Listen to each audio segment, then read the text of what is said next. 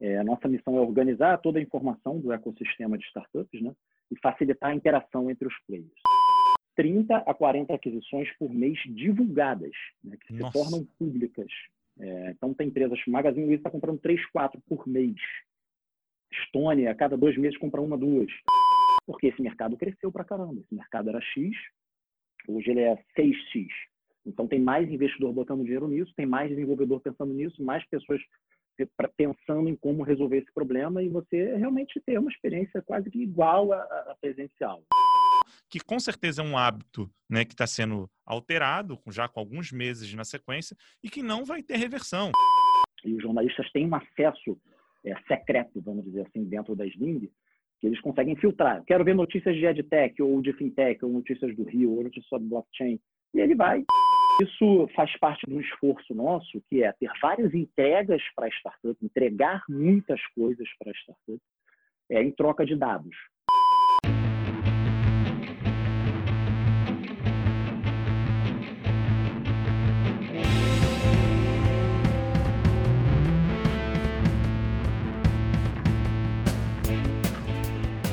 Está começando o Líder in the Jungle, o podcast sobre liderança e empreendedorismo. O líder de hoje é o João Ventura. Ele é fundador e CEO da Sling Hub, uma plataforma de conexão e dados sobre o ecossistema de startup brasileiro, que em menos de um ano se tornou a maior do Brasil. Ele também foi presidente do Gavia Angels, é, uma das mais importantes associações de investidores anjos do Brasil, né, e tem mais de oito anos de experiência em investimento anjo e também atua né, como mentor, conselheiro de algumas startups. É, João Ventura, seja muito bem-vindo é, e muito obrigado por ter aceito esse convite. Queria que você se apresentasse um pouquinho para a gente. Obrigado, Bruno. Obrigado pelo convite. É, bom, você já falou aí bastante do, do, do que eu fiz, né? É, eu venho fazendo investimento anjo desde 2012, então tem uma conexão forte com o ecossistema de startups.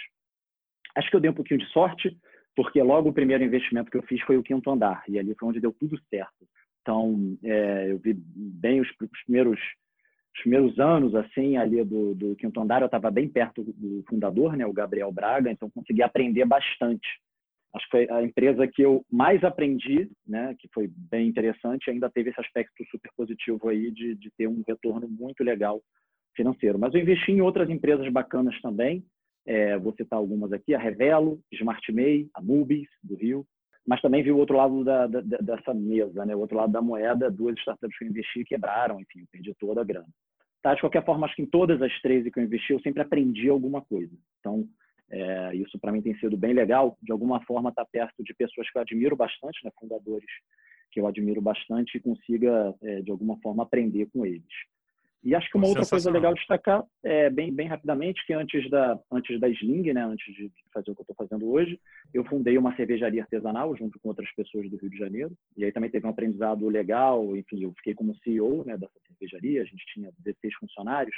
Então deu para aprender um pouquinho de logística, marketing, finanças, tudo basicamente, fazer um pouquinho de tudo ali. Muito legal, muito legal. Então uma experiência mais ampla ainda. E assim, eu fico aqui pensando, né, quantas pessoas que estão ouvindo aqui agora de, queriam estar no seu lugar de ter exatamente apostado ali, acreditado, vamos assim melhor dizer, no, no quinto andar, que realmente é um case fantástico e que eu acho que é muito bom a gente ter cada vez mais cases como esse no nosso ecossistema, mostrando a força de como que o Brasil pode de fato produzir excelentes startups, né?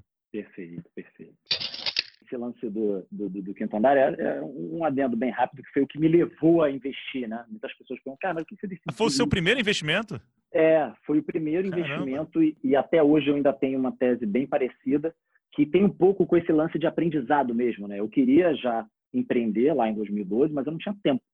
Então, o que, que eu pensei? Eu falei, cara, eu vou me juntar com alguém, vou me juntar, né? O investidor anjo não tem uma atividade muito intensa ali, mas eu vou estar perto de alguém que eu possa aprender alguma coisa. E os dois fundadores do Quinto Andar, independente do negócio, é, eu não acreditava que ia chegar onde chegou, tá? Para mim, eu estava investindo meio que para aprender. Eu falei, cara, vou perder o dinheiro inteiro, vou colocar aqui e vou aprender alguma coisa com esses caras. Mas aí, na verdade, é, deu tudo certo e ainda teve o, o, o, aprendizado, entendeu? Hoje, naturalmente, eu busco muito mais o retorno, ainda busco o aprendizado, mas eu tenho muito esse viés de cara, eu quero multiplicar meu dinheiro várias vezes, até porque acho que ao longo de oito anos eu consegui aprender muita coisa. Já tem sempre mais coisa para aprender, né? mas uma parte do que eu queria alcançar eu já consegui alcançar. Agora eu estou muito atrás é, da parte do, da, da, da, grana mesmo, né? investir e multiplicar várias vezes o dinheiro. Muito legal, muito legal. A gente vai falar então, inclusive, um pouco mais aí para quem talvez esteja nos ouvindo e queira estar mais conectado com esse ambiente de investimento. E aí, para começar, é, João, é, eu queria ouvir um pouquinho assim. O, o Sling Hub ele foi lançado né, em fevereiro, tô, tô certo? Perfeito, fevereiro. De, fevereiro agora de 2020, então assim, um pouco antes da pandemia, né? Eu imagino o desafio que vocês já passaram logo de cara. Mas assim, tão pouco tempo, se tornou a maior plataforma de dados de startups do Brasil. Você imaginava esse sucesso tão rápido? Conta um pouquinho aí para a gente dessa ideia. É, então, a gente lançou em fevereiro, mas o trabalho começou antes. Antes de fevereiro, a gente já estava capturando muitos dados, né? seis pessoas ali full-time da Sling atrás de dados, basicamente, e a gente ainda tinha alguns terceirizados e muitos parceiros também que passaram dados para a gente. Esse trabalho começou ali em setembro de 2019. E é importante dizer um pouco da história da Sling. Né? A gente fazia uma outra coisa parecida, mas diferente ao mesmo tempo. É, a gente tinha uma plataforma que basicamente ela, ela era focada em ajudar startups a levantar dinheiro. Então a startup pagava a gente, acessava uma plataforma que tinha lá dentro 400 investidores e, e, era uma plataforma fechada. Só via quem pagava e os investidores não acessavam. Né? A gente dava dados por exemplo, a tese de investimento, a gente passava bastante coisa sobre os investidores. Então, é, uma parte das informações que a gente tinha hoje, desculpa, que a gente tem hoje, a gente já tinha anteriormente, porque a gente já tinha dados de 400 investidores. Isso é uma coisa é, que, que ajudou já. A gente já tinha uma certa proximidade com investidores, e esses investidores, alguns desses, passaram dados para a gente. É, então, de setembro até fevereiro, a gente aumentou, a gente começou a programar, né? Já tinha pessoas de tecnologia ali por causa desse outro software que eu comentei. Esse outro software hoje não existe mais, mas ele gerou uma série de insights para a gente. Né? Então, hoje a gente permanece fazendo o que a gente fazia antes, só que num escopo maior. Né? Não é só startup que quer levantar dinheiro. É, qualquer pessoa que quer se conectar com startup pode usar a plataforma para se conectar com startups, né? E da mesma forma, a startup pode se conectar com N tipos de empresas ali por dentro. E aí, é, em relação à, à, à pandemia, né, é, foi bom e ruim ao mesmo tempo, eu diria, porque eu acho que do lado bom, o que, que foi? Ficou mais claro que é, existe a necessidade de conexões de uma forma menos pessoal, né? Então, algumas coisas que ajudaram a gente, né, por causa da pandemia. Se é que tem alguma coisa boa nisso tudo. Hoje, muitos investidores, muitas aquisições, até M&A mesmo de, de startups, elas acontecem sem as pessoas se encontrarem. Para a gente isso é super, super positivo, porque você imagina, o cara está lá na Bahia e ele quer levantar dinheiro, por exemplo, com um investidor, ou ele quer conversar, sei lá, ele quer a Magazine Luiza está conversando com ele para comprar ali a, a, a empresa, é, você tem que pegar um avião para ir para algum lugar, isso já é, é caro para a startup. Isso. Esse processo é lento, Sim. é demorado, não é a velocidade que a startup quer. Então, é, isso mudou. Foi bem, tipo, muito rápido da noite para o dia. Os investimentos de startups não pararam, as aquisições não pararam, só mudou a forma. Então, não tem mais isso, esse contato pessoal. Isso foi até um ponto, né, que no início muita gente que se relacionava com esse ecossistema de investimento de startups tinha essa dúvida, né, ali em março, né, abril, falou assim, cara, o que será que vai acontecer, né? Então, assim, é legal olhar agora em retrospectiva, né, ter esse seu depoimento de que, na verdade, assim, mudou e acabou tendo um fator positivo em cima dessa mudança, né? Perfeito. Eu acho que aumenta, descentraliza, tem várias consequências disso, né? A gente já está começando a ver isso em número, inclusive. Descentraliza o investimento, então São Paulo, Rio e Minas concentravam muito desse, desse, desse ecossistema. Tá? Já tem um movimento tímido em relação a isso, mas que a gente acha que vai aumentar.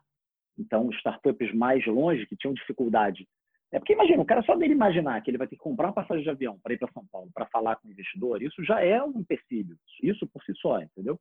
Mesmo que ele esteja levantando 2 milhões de reais, o tempo dele fazer isso tudo. Claro. E agora já, já passou. Isso aí já é uma coisa menos. Então tende a descentralizar, tende a pessoas que têm startups, sei lá, no, no, no Piauí, eles não quererem ter a se mudar, se mudar para São Paulo, porque as coisas acontecem em São Paulo. Isso vai, isso vai ser muito rápido já está sendo né, na, nossa, na nossa visão. E aí, por isso, favoreceu a gente, porque um certo paralelo assim que a gente faz são com hubs de inovação, né? Existem hubs de inovação que favorecem a conexão entre os players. Eu não vou dizer nomes aqui, mas, por exemplo, você tem é, bancos que têm iniciativas é, onde você tem ali várias startups dentro, como se fosse um coworking, mas muito focado em, em, conexão. Né? Uhum. É, a gente entende que isso é legal, mas você se limita àquele espaço físico ali. Né? Você tem 300 startups ali dentro, às vezes tem dois investidores, tá bom, legal. Mas como é que você faz para conectar todo mundo? Tem que ser uma plataforma virtual. Você tem que pegar do Oiapoque ao Chuí, tudo. Você tem que pegar o Brasil inteiro para esse negócio. Fazer essa é, experiência toda de uma forma virtual, né? É. Exatamente, exatamente. Sim, a pandemia ajudou nesse lado, o que atrapalhou? A gente tinha é, a expectativa de monetizar, a gente tinha algum, aí, mas acho que a gente deu um pouquinho de sorte nesse aspecto também. A gente ia lançar alguns produtos já pagos, isso ia ser em abril, e aí, enfim, é, muito voltado para startups early stage, bem na fase inicial. E para essas startups, as startups bem iniciais, a pandemia afetou muito, eu diria que até agosto, assim, porque é, os investidores estavam focados em fazer investimentos em startups que já tinham modelos mais provados. Né? A pandemia era uma incerteza, ainda é uma incerteza grande, né? Mas que afetou muito mais as startups iniciais. Então a gente olhou e falou, cara, a gente não vai conseguir vender nada agora. Isso, isso de certa forma foi ruim, por outro lado é bom porque a gente ampliou muito a quantidade de dados. Uma parte do que a gente conquistou é, é, de crescer, número de usuários, tudo, foi porque a plataforma hoje é totalmente free. Então, você tira toda essa barreira, né? A pessoa se cadastra ali muito rápido, muito fácil, ela consegue se conectar é, é com várias é, com várias empresas. Né? Então, isso, é, inclusive, a, inclusive o Itseed é, é cadastrada lá. O acesso ele se dá, né, vamos dizer assim, de uma forma mais fácil. Isso talvez seja um dos pontos que impulsionou né, esse cadastro hum, tão ágil, né, tão veloz da, do ecossistema. Né? Perfeito se a sua startup já está lá, é, você se cadastra com e-mail, a gente já reconhece que você representa aquela empresa, pelo seu e-mail bater com a URL que a gente tem do seu site, e aí você já começa a controlar os dados. Você não precisa fazer um cadastro do zero. Pegar ali, vai editar suas informações, completar é, o seu cadastro. Quando você completa, você tem mais relevância, né? A gente usa um algoritmo que quem atualizou por último já aparece em cima no feed, então você tem um incentivo ali também para manter é, é, as suas informações atualizadas. E de graça. Assim, tudo, tudo free, pode ser pelo celular também, celular ou, ou desktop, a gente até dá um foco maior, né? a experiência é melhor até no, no, no, no celular. Legal, legal. Você mesmo citou aí, né? Já são mais de 14 mil startups, né? Na plataforma, é, se eu não me engano, mais de né, quase 300 investidores e diversos deals, né? Mapeados aí também, né? M&A e coisas do tipo. Algo te surpreendeu, na Ventura, nesses números até então? Porque, assim, aquela coisa, né? Na hora que você organiza, centraliza tudo e olha o dado e fala assim, teve alguma coisa que te surpreendeu? Sim, sim. É...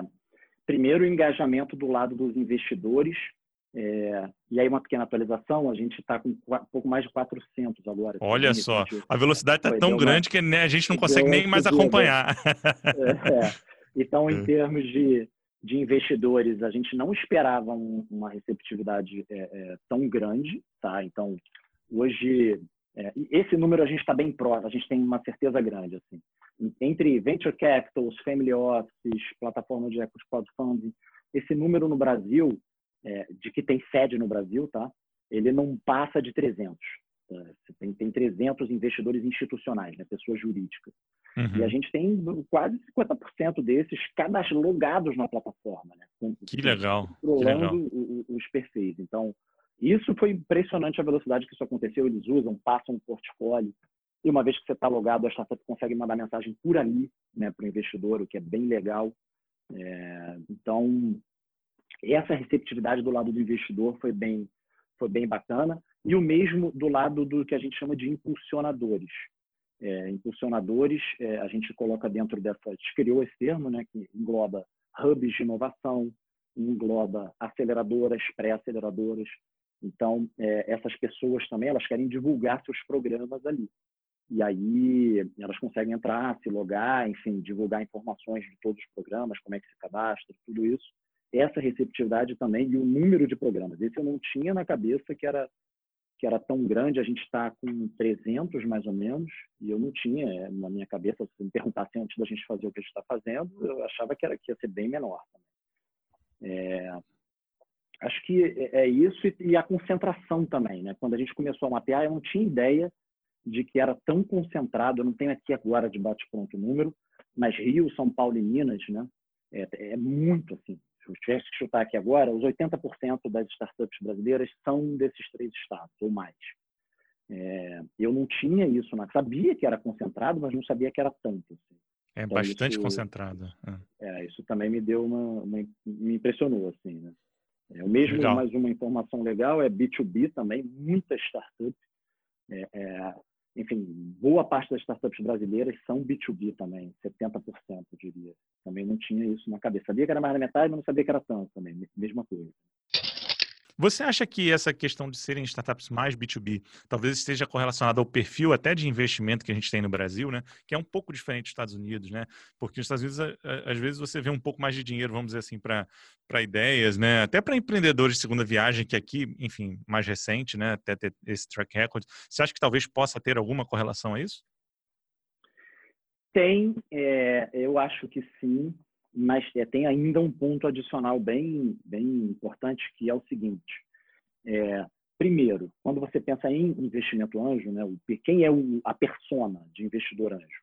Normalmente é o cara que trabalhou numa grande empresa, é, e aí ele acaba, muitas vezes, né, se você pensar as grandes empresas brasileiras, muitas são B2B. É, e aí o cara acaba entendendo melhor a dinâmica de uma empresa é, é, B2B. Assim, não sei se todo mundo conhece, mas B2B são empresas que vendem seus produtos e serviços para outras empresas. Sim. Então, é, isso é um aspecto. E o outro, é, estatisticamente, as startups B2B elas precisam de menos dinheiro, elas precisam levantar menos dinheiro para conseguir gerar receita e crescer. Então, é, num cenário onde você, o Brasil tem bastante dinheiro para investir, né? Os investidores têm bastante dinheiro, mas não é igual aos Estados Unidos. E aí uma startup na média, uma startup que consegue fazer uma captação com anjos, vamos supor, 500 mil reais, até no máximo um milhão. Esse dinheiro, se for B2C, às vezes não é suficiente, porque B2C você tem que pô, você vai ter que ter, fazer muito marketing e aí é um dinheiro maior. Então é, é mais duro. O custo de aquisição do usuário, né, o que a gente chama de né, o custo que eu tenho para adquirir um novo cliente no B2C, né, que é direto para o cliente final, é muito mais, infinitamente mais alto do que no B2B, né? É, assim, talvez o que não, talvez depende do negócio, talvez não claro. seja maior, mas você precisa de um grande número. Não per capita, Sim. eu acho que é menor, tá? No B2C é menor, mas B2C o ticket é muito baixo. Imagina, Netflix. Cada cliente paga 30 reais por mês. Então, para esse negócio Sim. fazer sentido, você tem que ter um milhão de clientes. É para você chegar a um milhão de clientes é difícil. E o B2B é outra coisa, né? Muitas vezes é o founder vendendo o cara começou a startup, aí ele vai lá e ele vai tentar vender. Ele já faz uma venda ali, e a venda, sei lá, é 4 mil reais por mês. Uma venda já, já, dá um, já tem um impacto ali no negócio. Sim. Então, é, é mais, eu diria que B2B é mais conservador, entendeu? Quando você precisa de menos dinheiro, você consegue gerar receita mais rápido. É, entretanto, se você for pegar as maiores startups, é, tanto brasileiras, a maioria, a maioria das startups gigantescas, né, se for olhar ali os unicórnios, a maioria é B2C, né? iFood, Andar, é, tudo bem, a Stone não é, mas a maioria é. Se olhar um, um ali, a maioria é, porque realmente o cara consegue chegar a uma população inteira. Né? Imagina, 200 milhões de pessoas podem comprar um determinado produto, tipo o iFood, limite. É, diferente, sei lá, se você é, é um produto focado para a empresa, você tem um, uma limitação ali. Tudo bem que o ticket é maior, mas normalmente essa conta favorece, no tamanho de mercado, né, favorece o, o B2C. Legal, legal. E assim, a gente está falando né, de, de startups, seja B2B, B2C, a crise chegou para todo mundo, né? E assim, o que a gente tem visto assim, que mesmo diante dessa crise né, mundial, sem precedente, o ecossistema parece que continua crescendo, né? Qual o fator que você mais pensa que pode contribuir com essa tendência? Primeiro que, assim, é, já tinha uma tendência de crescimento. Né? Se você for olhar ali 2017, 2018, 2019, a gente vinha crescendo. Eu, eu, vou falar só do Brasil, que é onde a gente acaba conhecendo mais. É, então, já tinha um crescimento. Esse crescimento continuou. Né? Então, é, vamos supor, né? crescendo 20%, 30% ao ano. Acho que esse ano aí cresceu mais ainda do que vinha crescendo. Veio o mesmo ritmo, é, o que é ótimo, né? Agora, é, então a pandemia. É, ela atrapalhou um pouco o investimento em startups na fase mais inicial, né, como tinha falado. Só que essas, em termos de volume, né, se você for pegar assim, cara, sei lá, por mês tem 30 investimentos em startups na fase mais inicial no Brasil. É, essa, em termos de volume, né, cada uma, imagina 500 mil a 1 milhão e meio. Isso é muito pouco. frente a um Series D de uma, uma empresa que virou um unicórnio, que é 300 milhões de dólares. Né? Então, em termos de volume, não foi afetado. Uhum. É, não aconteceu, é, não atrapalhou nada. Em termos de quantidade de deals, aí a gente teve uma diminuição. Né? Até agora teve uma diminuição em relação é, ao, ano, ao ano passado. É, agora, o, o, o que eu acho que, que é legal é falar assim, a pandemia não afetou, né? não, não, tipo, não diminuiu o ritmo de crescimento, é, por um lado, né? Agora, um, uma coisa que ficou claro assim é que, bom, várias startups se adaptaram é, relativamente rápido, né? E, e, algumas coisas ficaram é, passaram a se tornar essenciais, né? Então, banco digital, por exemplo, é uma coisa. É, muitas pessoas que não usavam aplicativos de entrega começaram a usar. Então, assim, virtualizou, né? O mundo deu uma virtualizada, isso favorece as startups. Talvez ainda não tenha dado tempo de ver o efeito disso a longo prazo, né? Mas claramente pessoas é, mais idosas que nunca tinham usado uma série de serviços começaram a usar. É tudo bem que são de startups mais consolidadas, mas isso abre espaço para as novas. É, com certeza. ainda tem, é, ainda tem muita coisa para acontecer. Entendeu? A pandemia acho que vai trazer coisas muito positivas ainda que não deu tempo ainda de acontecer. É muito é. recente, né? Eu, eu vai, digo, vai ter muita coisa legal ainda desse lado. Eu digo, né, eu digo pelo meu lado aqui, né, João? Assim, é, se eu pegar dados assim, né, o Oitseed é uma, né, a gente é uma empresa B2B que atende é, a educação corporativa. É, as empresas, em geral, é, vou, vou, dar um número bem, bem generalista, mas em geral investiam aí cerca de é, 80, 85% do seu volume destinado a treinamento e desenvolvimento em, em ações presenciais. Né? o que obviamente se tornou impeditivo, pelo menos nesse momento, e fez com que elas forçadamente tivessem que migrar para o digital. Eu não acredito, obviamente, que isso vai se manter quando a gente puder voltar a ter o presencial. O presencial vai continuar existindo, mas o futuro ele é híbrido. Então, ele acelerou muito a adoção, por exemplo, da educação digital, absurdamente. Né? Então, eu vejo isso daqui de dentro do meu setor, que com certeza é um hábito né, que está sendo alterado, já com alguns meses na sequência, e que não vai ter reversão. Entendeu? Então, a educação digital também é, é eu estou te dizendo aqui de dentro do setor que também já é uma realidade. Então, é, como você disse, aplicativos de entrega, é, fintechs, a, as próprias health techs, né? A questão foi liberada, né? Telemedicina, receita digital. Então, é o que você falou, né? Teve um impacto absurdo que acabou favorecendo empresas que já pensavam, né, vamos dizer assim, nesse mindset digital, né? Perfeito. E tem uma coisa de infraestrutura que vai acontecer no mundo inteiro, não tenho a menor dúvida disso. Então, é, é, por exemplo, aqui no Brasil, né, se você parar para pensar, logística vai melhorar, porque intensificou muito, então já está melhorando e vai melhorar. É, aplicativos de reunião à distância, não tenho. Cara, isso é uma certeza que eu tenho. que Hoje a experiência de você fazer uma conferência, por exemplo, com 10 pessoas, né, ela não é legal, ela não é uma experiência boa, né? Então, uma pessoa fala e fica em cima da outra, a câmera muda. Então, assim, ah, beleza, tem, tem aplicativos é, legais, mas nessa nova realidade, muitas pessoas trabalhando em casa, eu acho que isso volta uma parte, né? Foi como você falou, ele volta um pouco. Então, assim, e agora, imagina, o tamanho do Zoom agora, o tamanho que ele está. Né? O cara vai, ele, com certeza a gente vai se comunicar virtualmente muito melhor daqui a um ano do que é hoje. Com vai tá certeza. Vai ser mais próximo do que é uma, uma reunião presencial, muito mais próximo. Porque esse mercado cresceu para caramba. Esse mercado era X, hoje ele é 6X. Então tem mais investidor botando dinheiro nisso, tem mais desenvolvedor pensando nisso, mais pessoas pensando em como resolver esse problema e você realmente ter uma experiência quase que igual a, a presencial, entendeu? Não sei se a gente chega nisso em um ano, mas em 5 vai estar muito muito perto, assim, na minha visão. Então, toda essa questão de infra vai acontecer na minha o visão, próprio, está acontecendo. O próprio 5G, né, que está por vir, né? Sim, Acho que vai ser sim. também uma disrupção muito grande, né? Agora, me diz uma coisa. Uma, imagina só, né, um líder de uma grande empresa ouvindo tudo isso, né? E, ele pensando, vendo todo esse movimento de startups inovando, disruptando mercados, né? Você daria algum conselho para esse líder? Sim, cara, tem, acho que tem várias coisas. Eu tenho, primeiro que eu tenho muito a aprender, sabe? Hoje, a, a própria Sling, a gente tem investidores anjo, né? E aí tem pessoas bem bacanas ali, tem o ACFO da Ori, o ACFO da Sul América, então aprendo muito com essas pessoas, não tenho a menor dúvida. Mas eu sinto que eles aprendem também com a gente, é uma, é uma troca bem, bem interessante. Acho que a primeira dica é, cara, faz um investimento anjo. porque é, há pouco tempo atrás estava conversando com uma pessoa que é board member de uma empresa aberta, né? e aí ele, ele comentou isso. Ele falou, cara, os caras olharam meu perfil e eles viram é, é que tinha essa pessoa falando, tá? Não sou eu. Eles viram que tinha, que, que eu já tinha feito investimentos é, e isso foi uma coisa que pesou para eles. Não é que foi determinante, né? mas pesou, pesou positivamente. Né?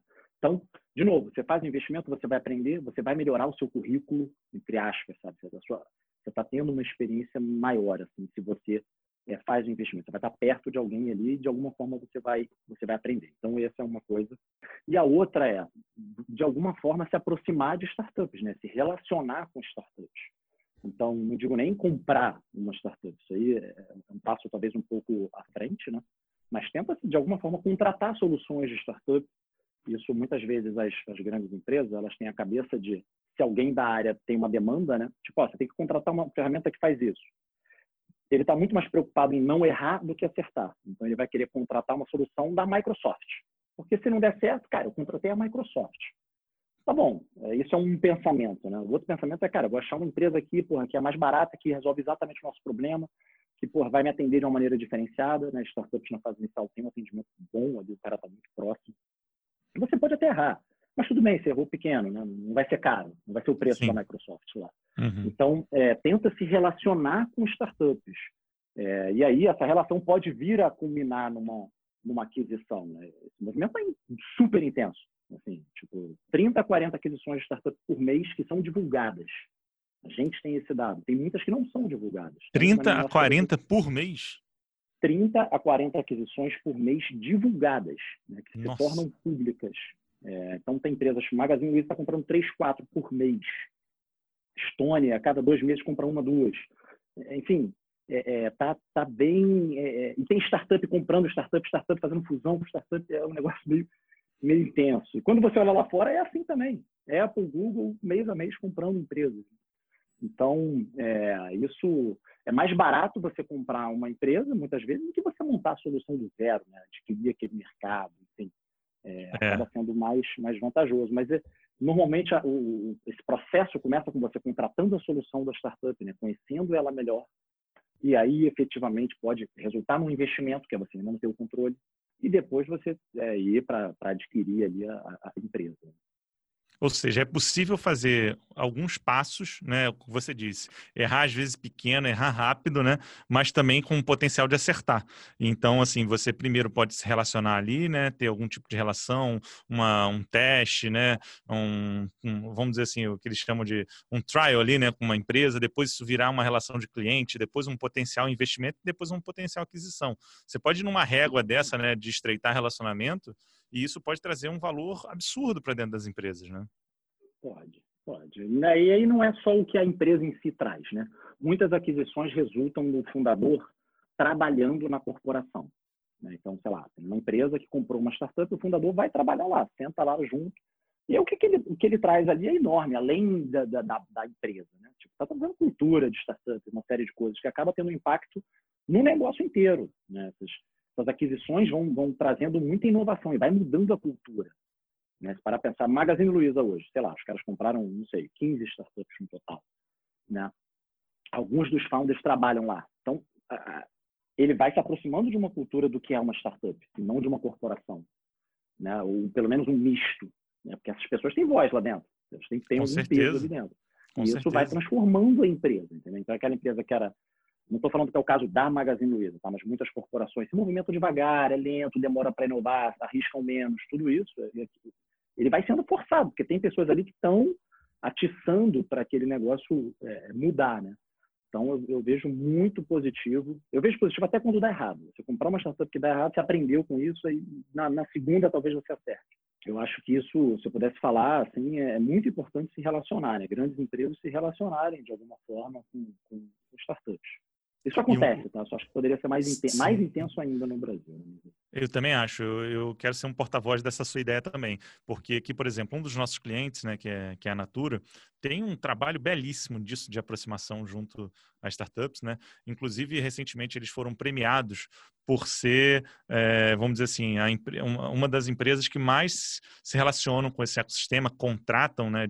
Esses, vamos dizer assim, produtos, inovações, startups, e eles fizeram um vídeo agradecendo a todas as startups que é, fornecem serviço para eles, tem essa relação de, de clientes e a gente recebeu esse vídeo. Então, assim, muito legal que você vê que tem, assim, tem inclusive funcionários, pessoas, uma área dedicada a isso. Então, olha só, é óbvio, é o que você está falando, aí são poucas, mas acho que quanto mais essa mensagem, talvez esse objetivo for expandido, acho que é um, excelente caminho, bem, bem legal. Agora, tem o outro lado também, né, Ventura, que é o seguinte, você falou do líder. E, e os empreendedores que estão escutando essa história? qual, qual, é, qual é o caminho para eles? Qual é o conselho diante desse cenário aí do empreendedorismo no Brasil atualmente? Então, também tem várias eh, notícias eh, positivas e, e, também ruins, né? Mas hoje está muito mais fácil captar, sei lá, cinco anos atrás, é mais fácil você conseguir dinheiro, tá? Tem mais dinheiro disponível. É, talvez não seja mais fácil para uma startup early stage em comparação a 2019, que já estava intenso. Mas em relação a 2018, 2017, 2016, aí é bem tá outra, outro cenário. Você consegue levantar dinheiro mais fácil, você levanta mais dinheiro num valuation melhor do que era antes. Então você tem mais armas, digamos assim, para é, conseguir crescer a sua empresa. Né? Nessa frente de relacionamento com corporações, é a mesma coisa. 2015, essa, esse, essa relação entre startups e corporações, é, enfim, grandes corporações, era pequena, certo? tinha dificuldade de vender uma coisa. E, e aí eu estou falando que a gente tem problemas aqui hoje, mas eles eram piores há dois, três anos atrás. Então está mais fácil de você vender para a corporação, as pessoas têm é, mais essa cabeça, mão de obra está menos difícil, vou dizer também, muitas pessoas querendo empreender, né? Então você monta uma empresa, está mais fácil de você conseguir trazer pessoas para o time. Talvez é verdade, não se aplique para a tecnologia, né? Tem uma tem uma dificuldade grande para você achar desenvolvedores. É. Mas eu acho que assim quem quem está ouvindo e pô, ah, eu quero montar uma startup, o que que eu que que eu preciso fazer e tal, é um momento bom. Eu acho um momento excelente. Você tem alguma grana ali reservada, você pode fazer um pequeno investimento e aí passa um a achar seu, os cofundadores, né? Acha alguém para embarcar nesse negócio junto com você. Então, se você não tem a pessoa de tecnologia, vai atrás dessa pessoa. É, é essencial, tá? Ajuda muito você começar com um CTO. Sem isso tudo se torna mais difícil para frente. Enfim, aí daí tem programas de aceleração. Você pode é, na própria plataforma da Sling, você entra lá, consegue achar, ah, quero achar um programa que me dá aporte financeiro ou não, quero achar um programa que me dê benefícios de desconto em software, mentoria e espaço físico. Tem uma série de filtros lá. É, e aí você consegue achar programas que podem te ajudar nessa parte mais. Programas difícil. que fazem conexão, né? É, programas, programas que fazem mentorias. É. Exatamente. Então tem, tem muita é, tem muitas empresas que podem te ajudar nesse processo, sabe? Se você é um empreendedor mais experiente, já empreendeu antes e tal, talvez você não passe por essa fase que eu estou falando de programa de aceleração, mas se é o seu primeiro negócio, eu recomendo muito, eu acho bem importante. E aí tem, poderia citar aqui 10 programas, não vou falar porque aí eu vou esquecer alguns, mas lá na plataforma você entra, Sling Hub, né, slinghub.com.br, você entra lá e tem bastante informação é, em relação ao que a gente chama de impulsionadores. Legal, muito legal, muito legal. Então, já que a gente está tendo é, aqui acesso à maior plataforma de dados startups do Brasil, eu quero te fazer então algumas perguntas sobre essas tendências né, que talvez vocês já tenham mapeados. O que, que, que você está vendo aí de principais tendências que vocês estão enxergando em relação a todo esse, esse emaranhado, esse mundo de dados que vocês possuem hoje? Bom, fintechs, né? Falar um pouco assim da parte do setor. É, fintech continua muito intenso. E, e, e, aí eu acho que permanece, tá? Eu estou falando eu acho porque realmente eu tenho muita incerteza nesse processo do que, que vai acontecer para frente. Né? Mas olhando o passado e tentando prever alguma coisa, assim, para a gente está claro que ainda fica intenso o fintech. É, e outro setor que tem é, sido bem, é, e eu acho que a pandemia aí teve muito a ver com a pandemia, é logística. Então hoje compras, né, enfim, e-commerce mesmo como um todo cresceu muito e aí, enfim, os Correios têm uma série de, de, problemas ali, né? Muitas empresas usam soluções alternativas e tem muita startup resolvendo pequenos problemas dentro dessa cadeia de logística, né? O cara que é mais focado em last mile, o outro que é mais focado em tracking, o outro que é o warehouse para receber o negócio, para fazer. Então, aí tem um mundo aí e, e esse mercado está muito aquecido. Acho que a gente já tinha esse problema em 2019, 2020, aí, enfim, começou Só se tornou mais evidente, né? Uhum. Só se tornou mais evidente. E eu acho que é aquilo, não volta. As pessoas compram hoje pela internet e voltam São pouco, hábitos sabe? que não se alteram, é. São hábitos que não é. se alteram mais. É. é.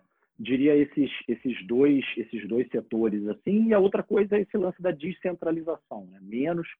É, eu sou do Rio, então não tenho nenhum problema em, em, dizer isso, no sentido de que tem muito investimento Rio, mais São Paulo até. São Paulo, Rio, Minas, e a gente vê esse negócio dando uma espalhada, né? que é o mesmo movimento que aconteceu nos Estados Unidos. Era muito intensificado ali é, Nova York, Vale do Silício, e agora ali no meio ali começou a surgir estados ali que estão levantando muito dinheiro. Né? Já tem uns dois anos esse movimento. E a pandemia intensificou também lá. Ah, legal. Então é um movimento paralelo, né, que talvez já esteja acontecendo em outros países com o ecossistema um pouco mais maduro e que talvez agora esteja a onda aqui no Brasil, né? Perfeito, é isso. Então, assim, as pessoas, não, você não precisa ter uma empresa no Vale do Silício para ela ser grande. É caro, né? Caro morar lá. Então, é, é, é absurdo, enfim, né? Lá. Virtua, é, virtualizando, e aí fazendo o nosso paralelo aqui, seria como se fosse São Paulo. Né? É caro morar em São Paulo, em comparação com, com, com outros vários outros lugares do país. Né?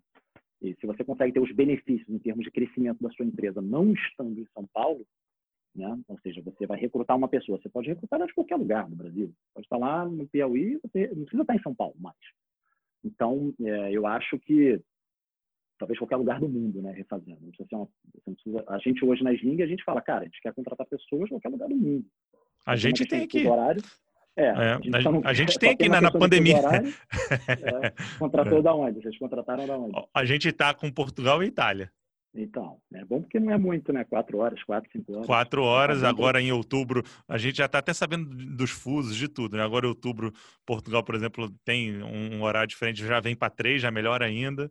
Mas é isso, é. é. você diminui essa fronteira geográfica, né? Então é ótimo. Exatamente, exatamente, exatamente. Muito legal, é, muito legal. Estou falando um pouquinho das tendências aqui e, enfim, é, acho que isso é o que a gente consegue enxergar, assim, não 100% de certeza, né? Mas coisas que a gente tem uma uma convicção um pouco maior e, e acima disso aí começa a ter muito achismo, aí eu prefiro não, não me arriscar.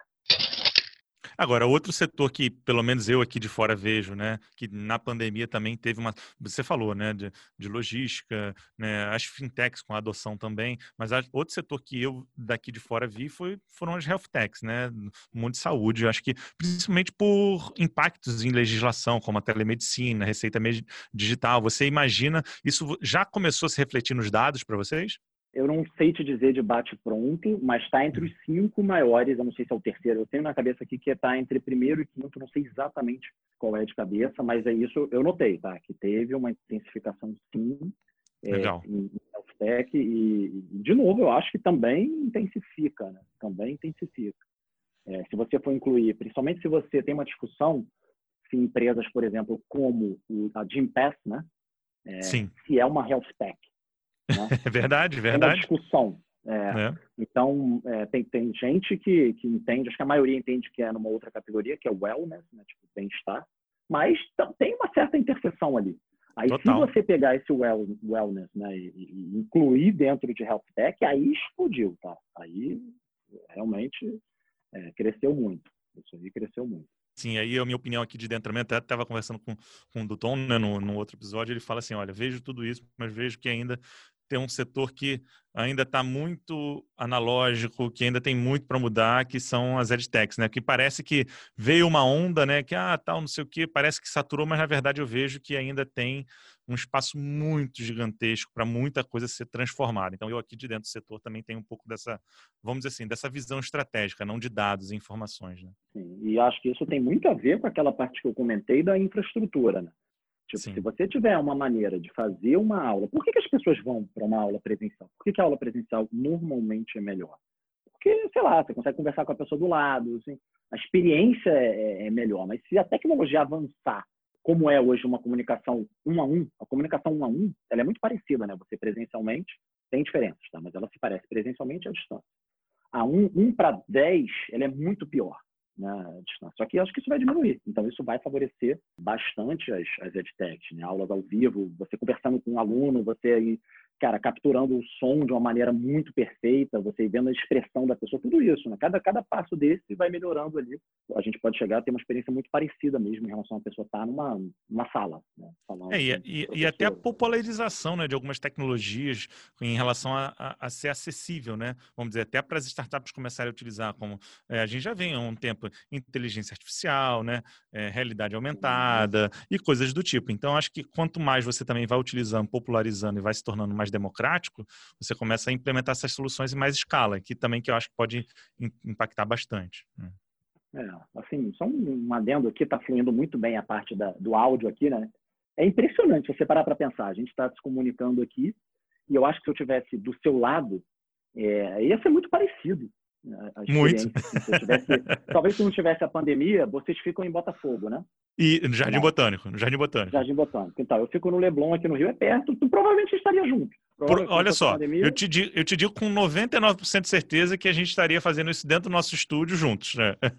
Isso aí, isso aí. Só que ah, eu não sei, por exemplo, não sei se vocês voltam isso. Porque para mim aqui, a experiência, eu estou ouvindo você perfeito, às vezes a gente se interrompe, né? O que é Normal. uma coisa que é, aconteceria. É, eu, eu não estou vendo. A gente não está com a câmera aberta, né? Que talvez até ajudasse nisso, não ter essa interrupção né, mútua, né? Então a gente não está se vendo. Então talvez isso é o que você falou. A tecnologia possa melhorar, né? Mas eu acho que a interrupção faz parte, entendeu? Se a gente estivesse junto, é normal uma pessoa falar um pouquinho em cima do outro, né? E isso acontece no ao vivo. E está tá, tá acontecendo aqui, enfim. Talvez até não ter a câmera facilitou a, a enfim, a velocidade, né? Tá, tá mais rápido. Mas, enfim, acabamos entrando num, num, detalhe muito grande aqui nessa parte tecnológica.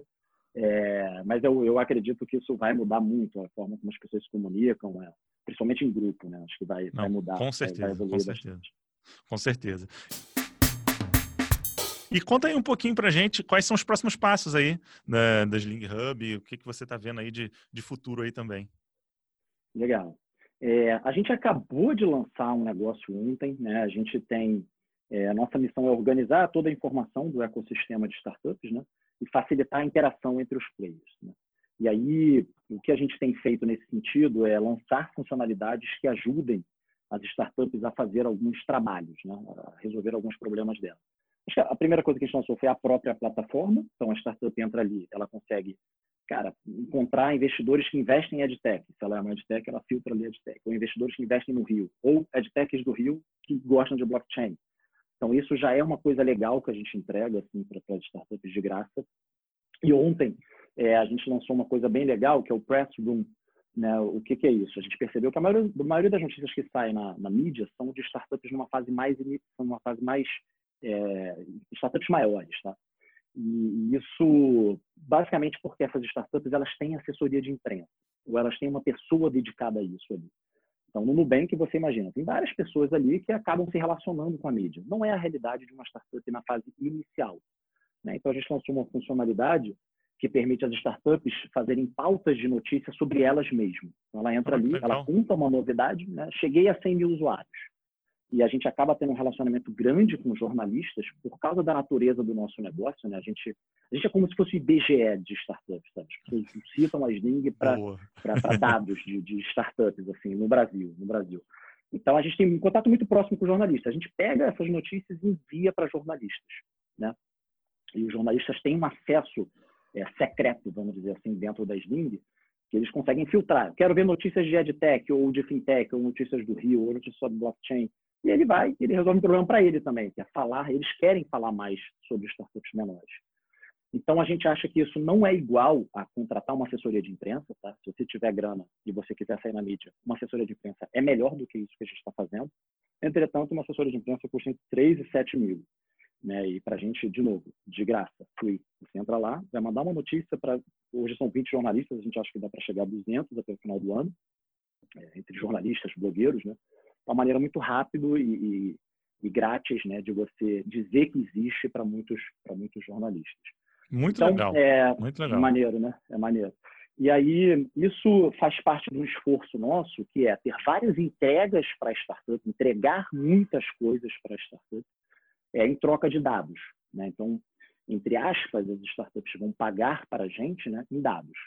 Então, é, esses dados podem ser dados que a gente já tem hoje na plataforma, que são dados públicos, né? é, mas a gente vai começar a capturar dados privados. Então, a startup vai poder passar para a gente, por exemplo, o faturamento dela, é, número de page views que ela teve no, no, site, número de usuários, e assim vai. Né? E, e, e, ela vai setar a privacidade que ela quer desses dados. Eu só quero mostrar esses dados para investidores que fizeram Series A ou para corporações. Ela vai escolher para quem ela vai mostrar esses dados. É, e aí a gente vai usar esses dados para mais facilmente conectar, né? principalmente corporação. O nosso foco é, é, tu tem investidor, óbvio, né? mas do lado de, de pensando em monetização né? da Sling, é grandes corporações querendo se relacionar, e aí vamos deixar essa palavra bem grande, o que é se relacionar, né? se relacionar com, com startups. Né? Então, a plataforma hoje é gratuita, totalmente aberta para todo mundo, e é mais essa funcionalidade que eu estou mencionando, que a gente está chamando de radar, né? que é uma funcionalidade que vai encontrar, você vai poder chegar e dizer o seguinte, olha, me informe as startups que chegaram a 10 mil reais. E aí não vai te dar nenhum resultado naquele momento. Daqui a uma semana, uma startup chegou a esse faturamento, ela reportou lá na plataforma da Slim, você é informado. Então, esse é um tipo de informação que não tem hoje no ecossistema. Né? Então, a gente está organizando isso e dando privacidade, entregando coisas para as startups, para elas passarem esses dados e a gente facilitar essa conexão é, entre, entre todo o, o ecossistema. Muito, muito legal. É, sensacional. Já tem aí pessoal que já está ouvindo, já pode correr lá para preencher e fazer parte. É.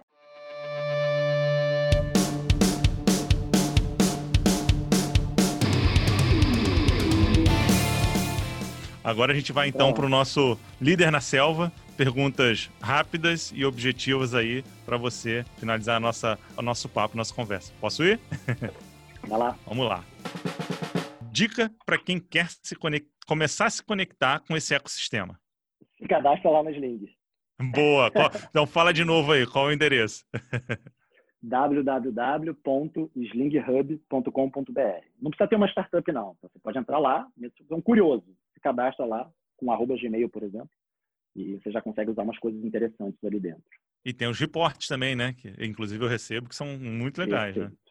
É, a depois gente, dá para. mensalmente reports, a gente, exatamente, a gente envia todo mês reports de, de o que, que aconteceu no ecossistema do Brasil, né? aquisições e, e captações por parte de startups. Muito legal. Eu, eu, sempre digo isso. Acho que a melhor forma de realmente você começar a se conectar com algum meio, né, algum ambiente ou ecossistema, é começar a conhecer mais, ter mais informações e a partir daí você com certeza vai ter insights para como se aprofundar, né? Muito legal. Algumas dicas aí para quem quer começar então a investir em startup. Bom, quem quer começar, quem quer fazer o primeiro investimento, é, tem dois caminhos, tá? Você pode usar uma plataforma de equity crowdfunding. A vantagem é que é muito barato, né? você vai gastar pouco dinheiro. E, e, a desvantagem é que você vai ter pouco contato com os fundadores, né? Como se fosse um mini IPO, você vai participar de um mini IPO de startup.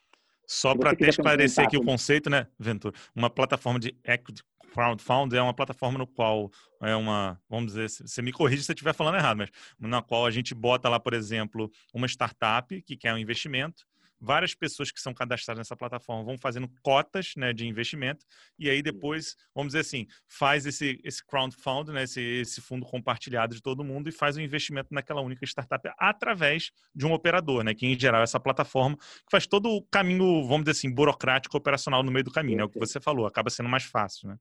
Exatamente. Elas são autorizadas pela CVM e o que acontece é que muitas vezes você tem 500 investidores numa rodada, cada um botando 500 reais, mil reais. Então, você imagina, um fundador da startup não vai conseguir se relacionar muito perto ali com você, porque o cara tem mais 500 igual você.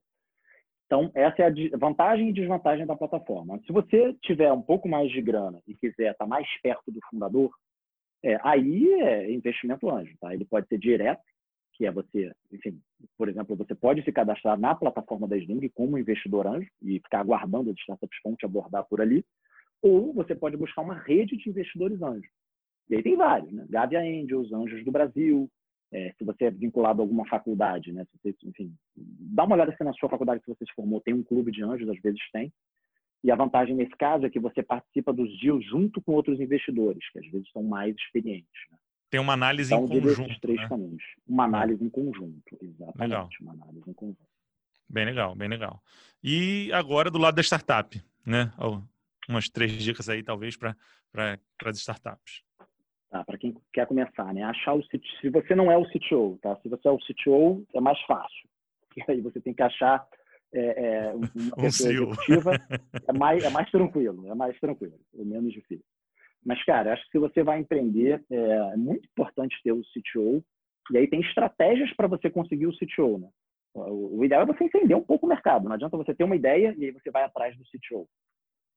No mínimo, você tem que preparar um pitch deck. É uma apresentação, talvez esse pitch deck seja mais importante até do que o pitch deck para investidores, que é mais difícil achar um CTO do que achar investidores. Então, você vai ter que vender o seu sonho para uma pessoa de tecnologia que vai estar ali junto com você.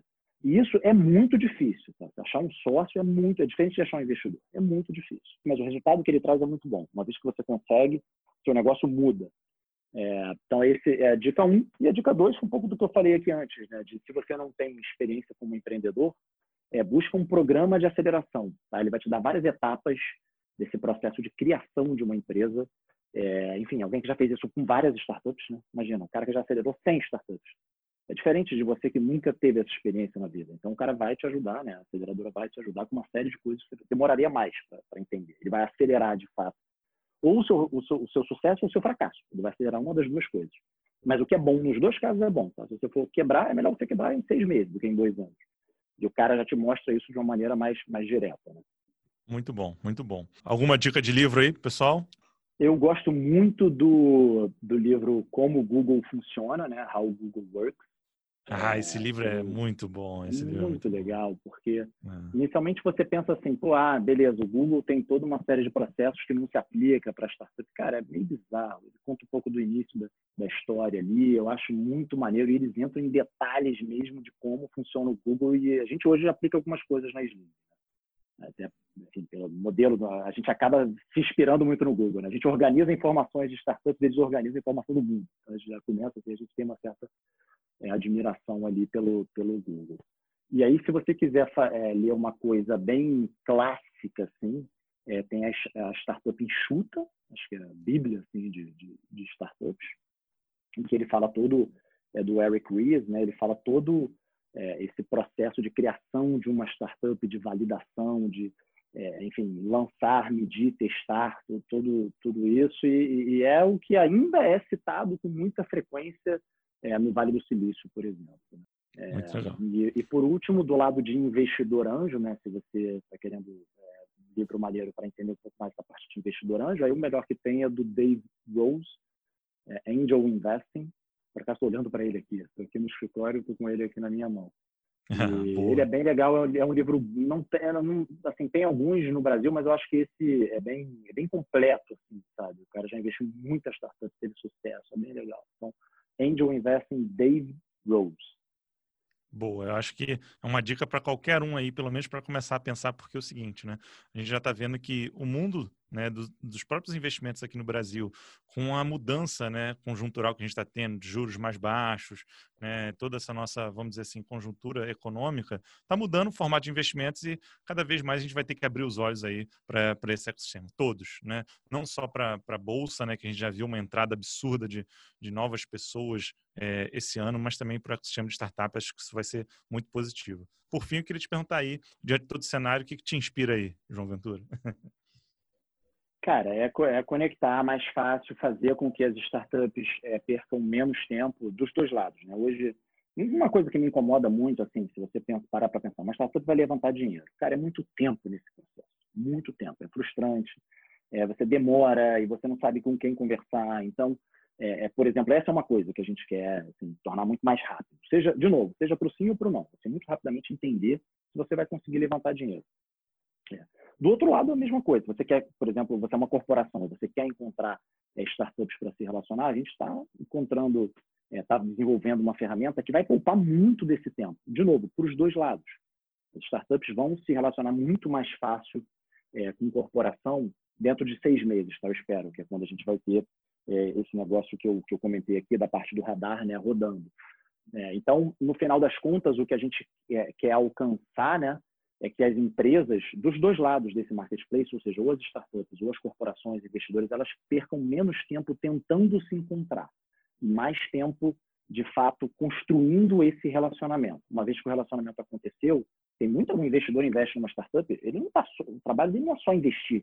Depois que ele investe, tem uma série de coisas que ele tem que fazer para aquela startup crescer. E a gente queria que esse fosse o foco. Mesma coisa do lado da startup. Uma startup demora seis meses para levantar dinheiro, várias horas do CEO, né, a pessoa mais importante da empresa. Imagina o foco que se perde nisso. Cara, eu não quero que isso aconteça, eu queria que isso fosse mais rápido. É, a gente já está vendo alguns resultados nesse sentido.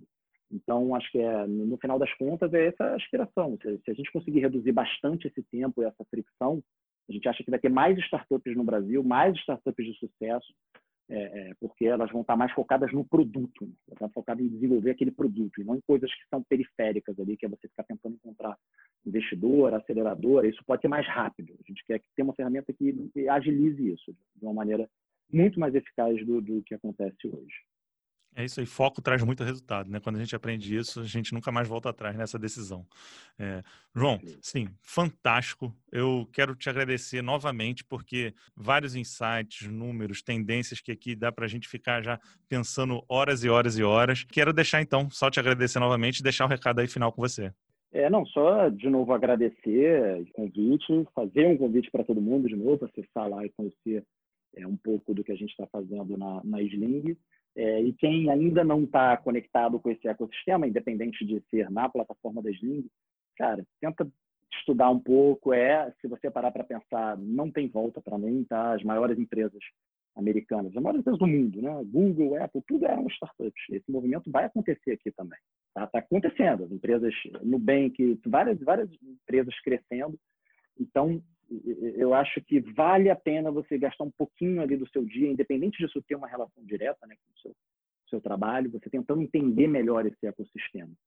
Tá? Porque, é, senão, de certa forma, você vai ficando um pouco ultrapassado. Né? O mundo está evoluindo e, e, então fica a recomendação de, de alguma forma, independente de ser na plataforma da Sling, né, livros, enfim, vídeos, é, entender é, esse, esse, ecossistema um pouco, pelo menos, né? E isso ajuda a economia como um todo, na minha visão. Dica dada, valido 100%. Fantástico. E assim terminamos mais um Líder in the Jungle. Eu sou Bruno Leonardo, CEO da Witseed, uma das maiores empresas de capacitação corporativa online do Brasil. Ah, gostou do nosso papo? Compartilhe nas redes sociais e não esqueça de marcar a gente. Arroba BrunoBCL e arroba Witseed. Semana que vem temos mais um encontro. Até lá!